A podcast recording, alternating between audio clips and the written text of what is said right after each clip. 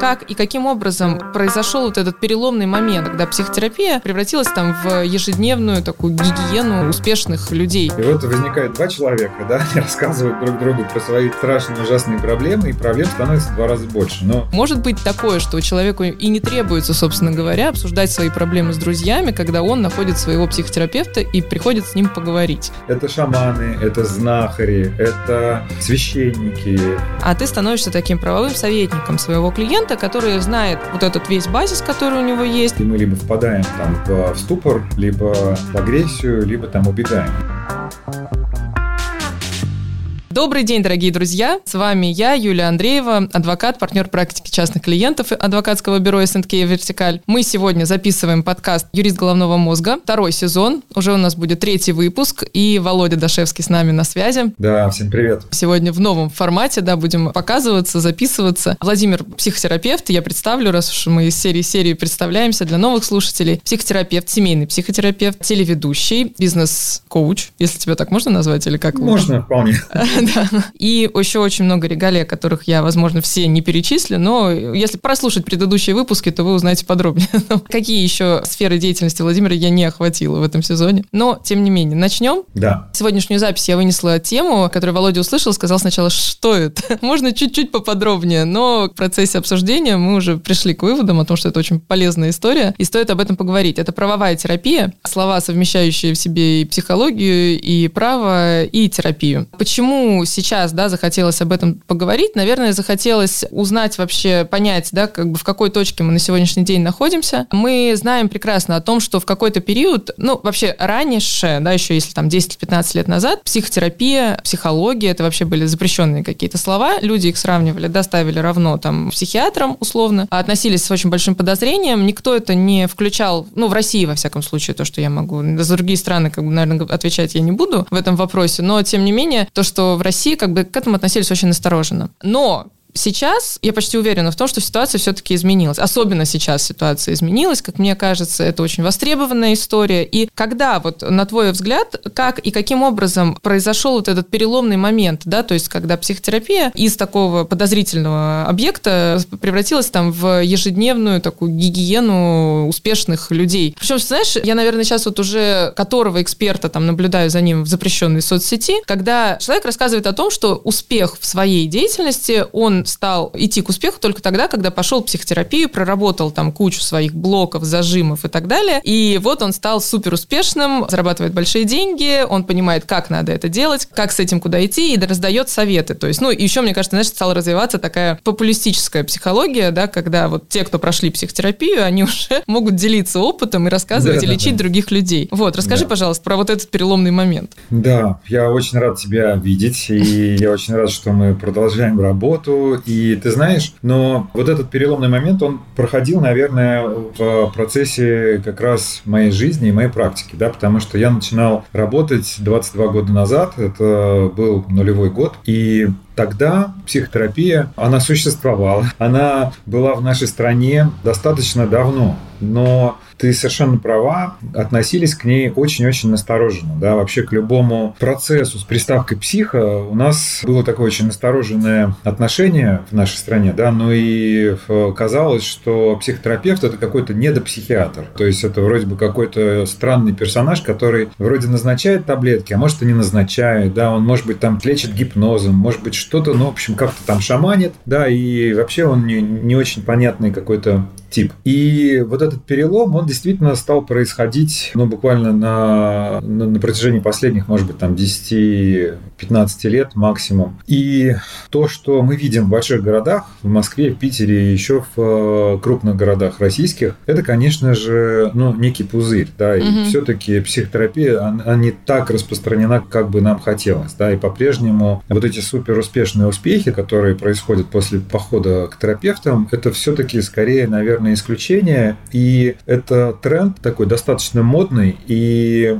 он не всегда правдивый, да, потому что, ну, блогеры бьют себя пяткой в грудь и говорят, что после психотерапии все началось. На самом деле там, а, ну, действительно, поп-психология предоставляет некие шаблоны, которые как будто бы дает психотерапия. Но это типа, знаешь, проработать свои границы, потом а, быть э, осознанным, вот, быть в контакте с собой, потом еще быть в ресурсе. Ну, то есть вот этот вот, знаешь, такой очень странный винегрет из каких-то непонятных слов, да, которые преподносятся как э, проработанность. В действительности я до сих пор уверен, что психотерапия нужна не всем, далеко не всем. Недаром это терапия, лечение, в переводе с латыни. Психодуша, да, терапия лечения, лечение души, да, и душу лечить надо, когда она болит, когда она здоровая, когда у человека все в порядке, то психотерапия ему не нужна, да, вот если что-то пошло не так, если человек столкнулся с какой-то проблемой, уперся в какую-то стену, то в этом случае ему нужна помощь помощи. И я убежден в том, что психотерапия это не навсегда, это не на всю жизнь. Это на какой-то достаточно короткий промежуток, но там а у кого-то от нескольких недель до нескольких месяцев или там нескольких лет в крайнем случае в каких-то. Но даже если несколько лет, то все равно это ограниченный промежуток. Это первое. Второе, психотерапия во всем мире она тоже, в общем, не, не всегда была на слуху. Да, еще каких-то там чуть больше ста лет назад ее не было. Да, и вообще не было термина такого. Он появился на самом деле не так давно. И проходил очень много ну, вот, этапов сопротивления, да, когда этот термин и вообще это направление деятельности становилось общеупотребимым, как в нашей стране, так и там. Если интересно, мы можем об этом поговорить подробнее. Да, ты знаешь, мы поговорим, я думаю, вернемся еще к этому моменту. Просто пока ты рассказывал, у меня возник вопрос, а, может быть, это чисто мой, может, кого-то он тоже интересует. Но вот про Запад, да, всегда говорят, а объясняют, почему они дружат иначе, не так, как мы, да, то есть потому что у нас друг э, – это человек, которому мы изливаем душу, который там, ну, не знаю, у кого как, ну, кто-то там может что-то посоветовать, кто-то просто выслушать, кто-то там дать ценный совет со стороны там как родительского плеча, наказать, да, там и так далее, там подобное. Mm-hmm. А на Западе, как нам всегда преподносилось, да, то есть какая-то установка такая базовая, что у них очень сильно развита психотерапия, что у каждого есть свой собственный психотерапевт, которому приходит на прием, регулярно поддерживает, поэтому они проблемы своим друзьям не изливают. Вот тебе что-то с практической стороны известно об этом, вот если развивать эту мысль. Может быть такое, что человеку и не требуется, собственно говоря, обсуждать свои проблемы с друзьями, когда он находит своего психотерапевта и приходит с ним поговорить. Ну, ты знаешь, в этом есть, конечно, свой резон, потому что, на мой взгляд, вот изливание проблем друзьям, это, ну, не всегда бывает этим друзьям приятно. Ну, то есть это какая-то особенная дружба. Если есть такой друг, который все время выслушивает чужие проблемы. Все, что слушаю ну, я на каждом приеме. Да. Ну, вообще это достаточно непростое испытание для друга. Да, и поэтому это тоже так себе удовольствие. И потом чаще всего друзья, но они выслушав, они либо дают советы какие-то, которыми не всегда можно воспользоваться, либо, ну, начинают говорить про свои проблемы. И вот возникает два человека, да, они рассказывают друг другу про свои страшные, ужасные проблемы, и проблем становится в два раза больше. Но, э, на мой взгляд. Мне кажется, это как-то по-другому работает. Возможно, вот эти годы проработанности и годы внутри терапии, которые есть на Западе, они, конечно же, ну, в целом меняют общество, да, потому что общество становится более, ну, таким дифференцированным, и появляется значительно больше людей, которые могут распознать собственные эмоции, да, отличить это от эмоций эмоций других людей. Они в этом смысле общество становится менее напряженным, менее агрессивным, да, значительно меньше насилия, в том числе домашнего, эмоционального насилия. И так или иначе, но общество становится более зрелым. Да, и вот об этом можно действительно говорить. Я не думаю, что функция исключительно только в замене друзей. Ну и, дружи, и дружить можно по-другому, потому что, ну вот, можно не использовать своих друзей в качестве там вот э, каких-то... Ну, выговориться, да угу. полисборников, да, а использовать, э, ну, бескорыстно, да, когда, на мой взгляд, друг – это человек, э, которому от тебя ничего не нужно, и тебе от него ничего не нужно. И в этом и фишка, когда вы встречаетесь, можете чудить, да, или делать какие-то глупости. Вот это, вот это прикольно, да, угу. и это становится возможным, когда мы перестаем друг друга использовать. Да, слушай, здорово. Скажи, пожалуйста, ну вот с точки зрения терапии вообще, в принципе, и того наведения порядка, да, о котором ты говоришь, что этого требуется не всем, но но какие параллели у нас еще существуют в нашем обществе, вот именно психотерапии, какие-то аналогии, да, того, что может распространяться на другие сферы нашей жизни. Я про одно направление знаю, как бы я о нем еще расскажу, но в целом, мне кажется, есть же еще какие-то близкие э, сферы, э, которые соприкасаются, и которые точно так же отвечают за другие, да, там важные части нашей жизни. Ну, слушай, конечно же, прямая аналогия с медициной, да, и, и психотерапия появилась из медицины.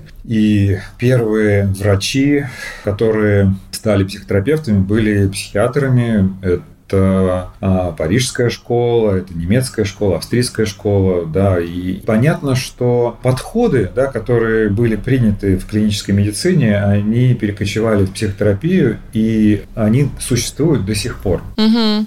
И поэтому, да, вот этот подход, который называется научно обоснованный подход, он э, сейчас он наиболее востребован. И если посмотреть даже на сайты, индивидуальные странички разных э, психологов, психотерапевтов, то на многих можно увидеть вот этот scientist-based, да, mm-hmm. то есть э, метод, который основан на научных подходах. И таких методов достаточно много, да, и понятно, что здесь тоже есть перекосы, и в некотором смысле вот этот вот основанный на науке метод это тоже становится своего рода таким а, божеством, да, когда люди буквально молятся на какой-то метод и считают его почему-то там более эффективным, чем другой. Но в действительности в самая прямая аналогия – это вот когда один человек какими-то странными способами помогает другому человеку. Да, это, это шаманы, это знахари, это священники, это специалисты, вот, которые с помощью каких каких-то, а, не знаю, костра и бубна, да, угу. и каких-то причитаний с помощью собственных слов и голоса, да, они помогают другому. И такие аналогии, они до сих пор существуют, и мне кажется, что это совершенно нормально. Да, я согласна, но мне кажется, что сейчас в целом, вот начиная с пандемии, и сейчас немножко, как изменилась, наверное, основа необходимости в порядке, но, тем не менее, да, в пандемии сначала так получилось, что люди оказались заперты у себя в домах, волей-неволей э, возникало желание разобраться в том, что происходит там в текущих делах, э, в своих вопросах. Понятно, что, да, там с медициной как бы это отдельная история, там, когда проводят медицинский чекап, чекап, это, в принципе, то, что нам нужно, мне кажется. Ну, про диспансеризацию нас учат там со школы, начиная, мне кажется, с самого раннего детства, что мы должны проходить врачей там раз в год, как минимум, да, чтобы там обследовать свой организм, чтобы понимать, что какие-то вопросы можно решить заранее. Про психотерапию мы с тобой когда-то разговаривали на, по поводу того, что стоит ли делать как профилактику, да, условно понимать, все ли у меня хорошо, да, там ты говорил свою точку зрения, то, что сейчас повторил, да, что не всем нужна психотерапия, и, наверное, как бы вопрос о том, чтобы прийти к психологу или психотерапевту и сказать о том, что можете проверить, все ли у меня хорошо, это там самая высокая будет ступень. Достаточно сейчас хотя бы на этом этапе разбирать свои проблемы, да, которые реально существуют, угу. чтобы идти к тому уже, когда мы будем понимать, что что-то используется для профилактики. Ну да, в пандемии возник вопрос, соответственно, тогда с документами. Я помню, что у нас на этом подъеме тогда получилось то, что обращались очень много клиентов э, с запросами, там то, что я вдруг увидел, что у меня в документах там что-то такое необычное, да, в чем я ничего не понял, помогите разобраться. Или в целом, да, как бы они сказали, что, слушайте, у меня вот лежит там стопка документов, я вообще не понимаю, как бы, что с ней делать, что к чему относится, может мне помочь кто-нибудь с этим разобраться. Или просто, да, была какая-то вяло текущая история, там, я не знаю, связанная там с регистрацией недвижимости или там с изменением э, фамилии в документах, э, исправлением ошибок в документах. И вот настал тот самый момент, когда не работали все госорганы, но тем не менее,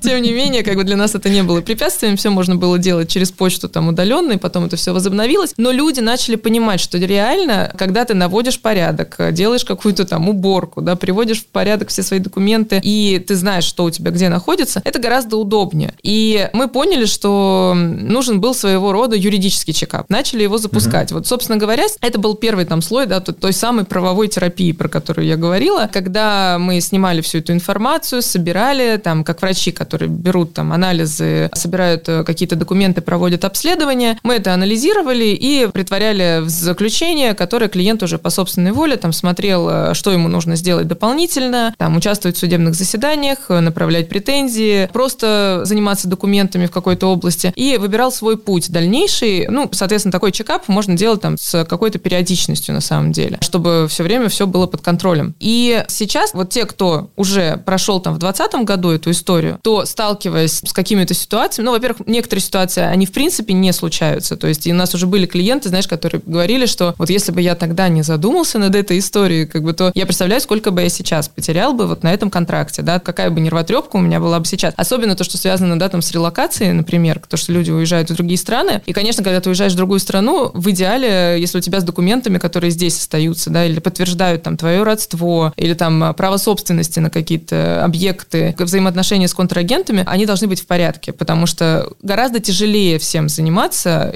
Ну, по доверенности можно, безусловно, но все равно, пока ты на месте, это гораздо проще сделать. И чем ты будешь уже это делать постфактум и разбираться с этим совсем, если возникнет какая-то непредвиденная ситуация. Тем более, что многие уезжали достаточно быстро, не тратя лишнее время, и проблемы и хвосты остались здесь. Да, как бы у многих здесь остались там еще и родственники, которые будут это все дальше сами этим заниматься. Вот, и поэтому, да, многие действительно обрадовались тому, что заранее это все продумали, сделали, оформили. Этих проблем не возникает на сегодняшний день. Но, соответственно, это все все равно остается в, в тренде, скажем так. И сейчас, вот на сегодняшний день, мне кажется, что уже появляется немножко новый уклон, да, вот этой правовой самой терапии. То есть э, у нас есть, понятно, да, идут там часть клиентов, те, которые уже это опробовали, и вот они выходят уже на следующий этап, когда они начинают больше советоваться. Ты уже становишься не юристом как таковым, да, а ты становишься таким правовым советником своего клиента, который знает вот этот весь базис, который у него есть, который, в принципе, видит всю текущую обстановку, вы совпадаете с ним по ценностям, по взглядам, и он может с тобой посоветоваться, а как лучше сделать. Потому что, конечно же, в современном мире,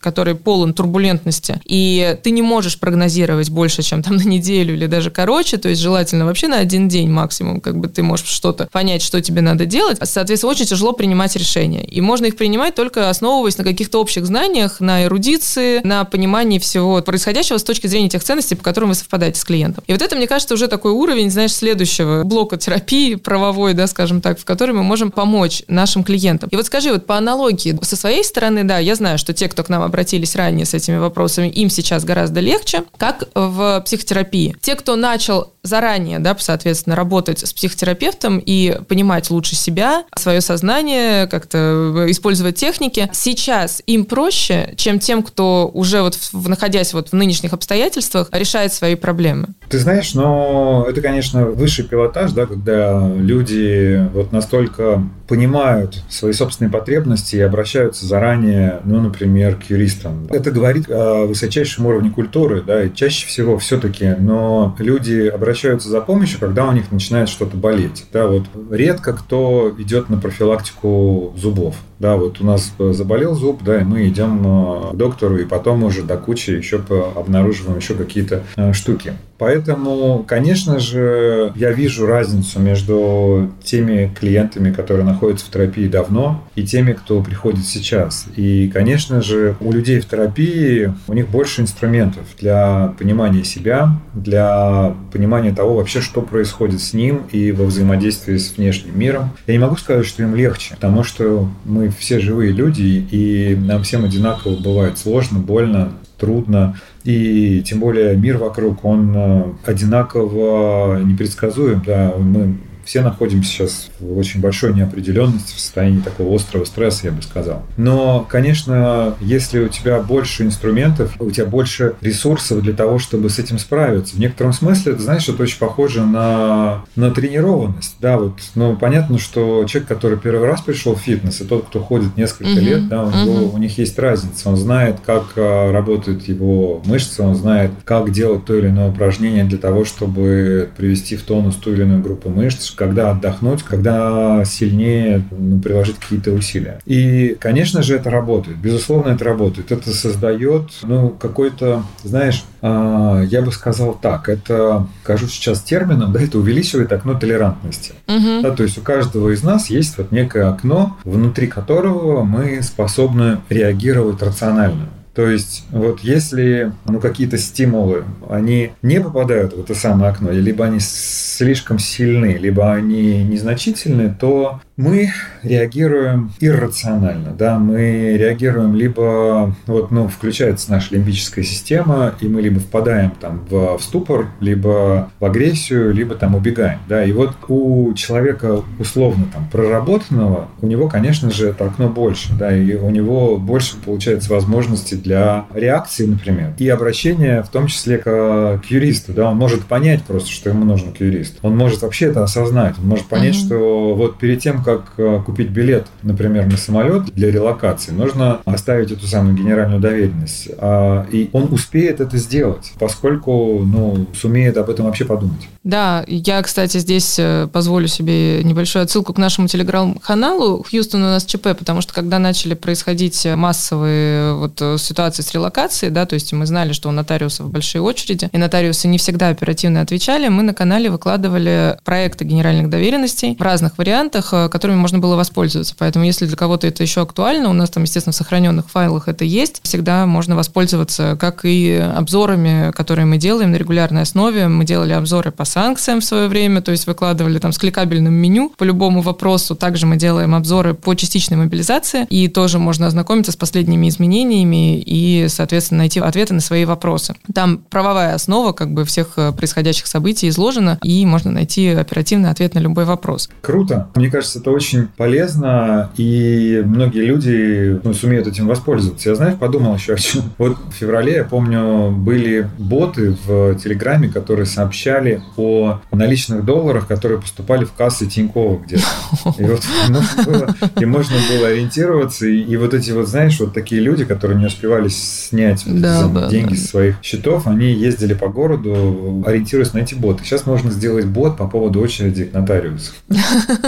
Ну, сейчас уже, да, сейчас уже, конечно, схлынуло немножко, но это было бы интересно, да, на самом деле. Ну, посмотрим, да, может быть, действительно до этого дойдет. У нас, кстати, знаешь, я удивилась тут, записывала вчера аудиоверсии наших обзоров, изменения законодательства, которые мы делаем тоже раз в две недели. И э, сейчас у нас вводятся новые системы, например, на выписках из Росреестра будут теперь QR-коды, по которым можно перейти и проверить действительность выписки на недвижимость. Ну, то есть реально у нас, конечно, электронная вот система, она идет большими шагами вперед. Плюс у нас еще теперь есть электронные водительские права, тоже будет запущена система с ноября, и можно будет инспектору ГИБДД просто показывать э, приложение госуслуги авто. Расскажи, пожалуйста, вот э, знаешь, я заранее, когда тебе говорила там про вопросы, мне очень интересно было, потому что, ну, я по себе, да, прочувствовала, я до этого всегда вот вопросы там с тем, что ресурс, ну, вроде как бы я себя там чувствовала всегда, да, что у меня есть какой-то вот это вот там основа, то, что энергия какая-то, да, там, собственно говоря, творить дела, справляться со всем, что происходит. Но вот именно там в последние несколько месяцев очень четко ощущалось вот именно вот этот вот термин, знаешь, не хватает ресурса, то, что ты просто не понимаешь, откуда брать эти силы. То есть, условно, по тебе там какие-то одни новости бах,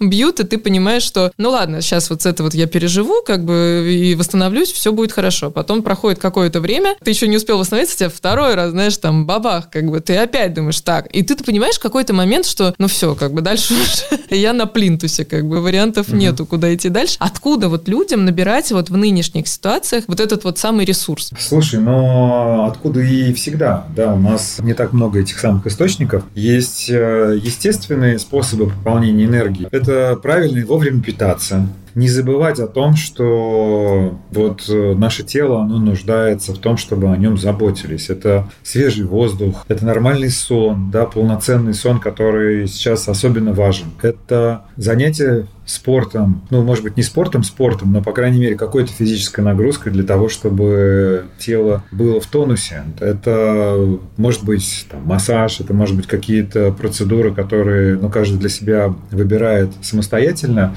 но сейчас это особенно важно. Это, может быть, звучит достаточно банально, uh-huh, uh-huh. но тем не менее, это на первом месте. Это, это эмоциональная забота, да, это вот, ну, окружить себя какими-то близкими людьми, кошками, собаками, которых можно трогать, которых можно выгуливать, с которыми можно общаться. Это нужно сделать что-то такое, что ты можешь сделать, ну, например, руками период неопределенности, что это такое? Это вот если мы представим себе ежика в тумане, да, вот мы сейчас все такие ежики, и вот этот туман над нами, он очень густой, да, и все, что мы можем делать, это мы можем видеть вот, ну, ближайшего ежика, да, идти к нему, да, для того, чтобы, ну, по крайней мере, хоть что-то было понятно. И, и любой путь в тумане, он становится очень коротким. Да, потому что, ну, вот видно, например, да, там горизонт планирования, ну, день, да, сейчас, может быть, ну, неделя. Ты можешь вот видеть вот то, что ты видишь в течение этого времени, этого пространства, ты это делаешь. Кто-то может не может на день, но вот в течение часа ты можешь а, разобрать вещи, навести порядок на рабочем столе,